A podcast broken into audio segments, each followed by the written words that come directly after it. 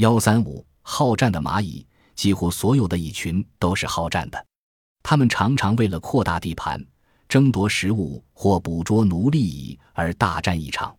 在搏斗中，阿根廷的蚂蚁有很高明的战术，它们常常成群出击，把对方的蚂蚁一个个的分割开来，然后集中优势兵力，把一个个单枪匹马的蚂蚁团团围住，群起而攻之。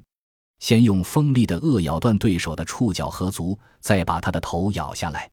在热带地区，有一种战蚁，生性好斗，经常向四邻开战。它们除了尖利的颚以外，还有一种杀手锏。喷射出一种毒物，使对手瘫痪甚至死亡。生活在热带森林中的食肉菌蚁，可算是蚂蚁世界的一霸了。它们的队伍可以由一万到上百万只组成，浩浩荡荡，所向披靡。经过之地，几乎所有遇到的动物都无一幸免。这种蚂蚁有巨大的颚，吃小动物自不在话下。就是昏睡不醒的大蟒蛇和拴着的羊，在几个小时之内。也会被它们吃得一干二净，只剩下一堆骨架。在蚂蚁世界中，也有以奴役和欺压弱小蚂蚁为生的恶棍，如美国东北部的一种血红蚂蚁，常残杀和捕食黑蚂蚁，还冲进黑蚂蚁的巢中抢走它们的蚁蛹。一旦这些蚁蛹变成蚂蚁，便沦为血红蚂蚁的奴隶，一年到头为恶棍服苦役，从事繁重的劳动。在欧洲有一种从来不干活的汉蚁，它们凭着一对弯曲而锐利的颚，常常横冲直撞，袭击灰蚂蚁的蚁巢，杀死以后赶走工蚁，掠夺蚁蛹，把蚁巢窃为已有。下一代的灰蚂蚁长成后，也就成了汉蚁的奴隶。当然，灰蚂蚁遇到汉蚁时也会奋起自卫，但体小颚短的灰蚂蚁哪里是汉蚁的对手呢？经过一天或几天的激战，它们便大多阵亡了。非洲北部有一种沙蚂蚁，蚁群之间经常发生大战。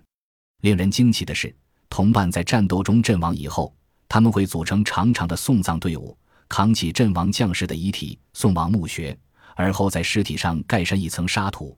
有的沙蚂蚁竟会运来带根的小草，种植在周围，好似作为永久的纪念。蚂蚁的功过，有些人认为。蚂蚁是害虫，它们会给人类带来多种危害。例如，美国有一种大红蚂蚁，专门吃植物的根和茎，使农作物生长不良，甚至枯萎死亡。一旦受到惊扰，这种大红蚂蚁还会成群的袭击人或家畜，使之痛痒难熬，并传染疾病。可是，有些蚂蚁对人畜和植物却是十分有益的。把一种红蚂蚁放养在甘蔗田里。就可以消灭甘蔗鸣虫的幼虫。鸣虫的幼虫有一种隐身法，见情况不妙，便钻入甘蔗的茎内，逃之夭夭。然而，机智灵活的红蚂蚁却能沿着蛛丝马迹跟踪追击，把幼虫咬死。据统计，放养了红蚂蚁以后，每亩甘蔗田每年可增产一百千克左右的蔗糖。个子比红蚂蚁大的黑蚂蚁，则是松毛虫的天敌。黑蚂蚁生活在松树上，取食松毛虫的卵和一龄、二龄幼虫，也适食三龄以上的幼虫。在没有放养黑蚂蚁的松林中，松树常被松毛虫吃得如同火烧过一样；而放养黑蚂蚁的松林长势良好，一片葱郁。人们发现，小小的蚂蚁竟是动物中的大力士，因为按自身的体重计算，蚂蚁能拖动比它重四倍以上的东西。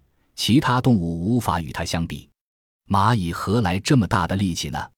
原来，蚂蚁脚爪里的肌肉是一种效率非常高的肌肉发动机，它是由几十亿台微妙的小发动机组成的。为什么这种发动机效率特别高呢？因为其中省掉了燃烧过程，而是燃料中的潜在能量直接释放出来，转变为机械能。这就启发了科学工作者。要想获得高效率的发动机，必须让燃料直接变为电能和机械能。近年来，类似的人造肌肉发动机模型已研制成功。近年来，国内养蚂蚁成了一个热点。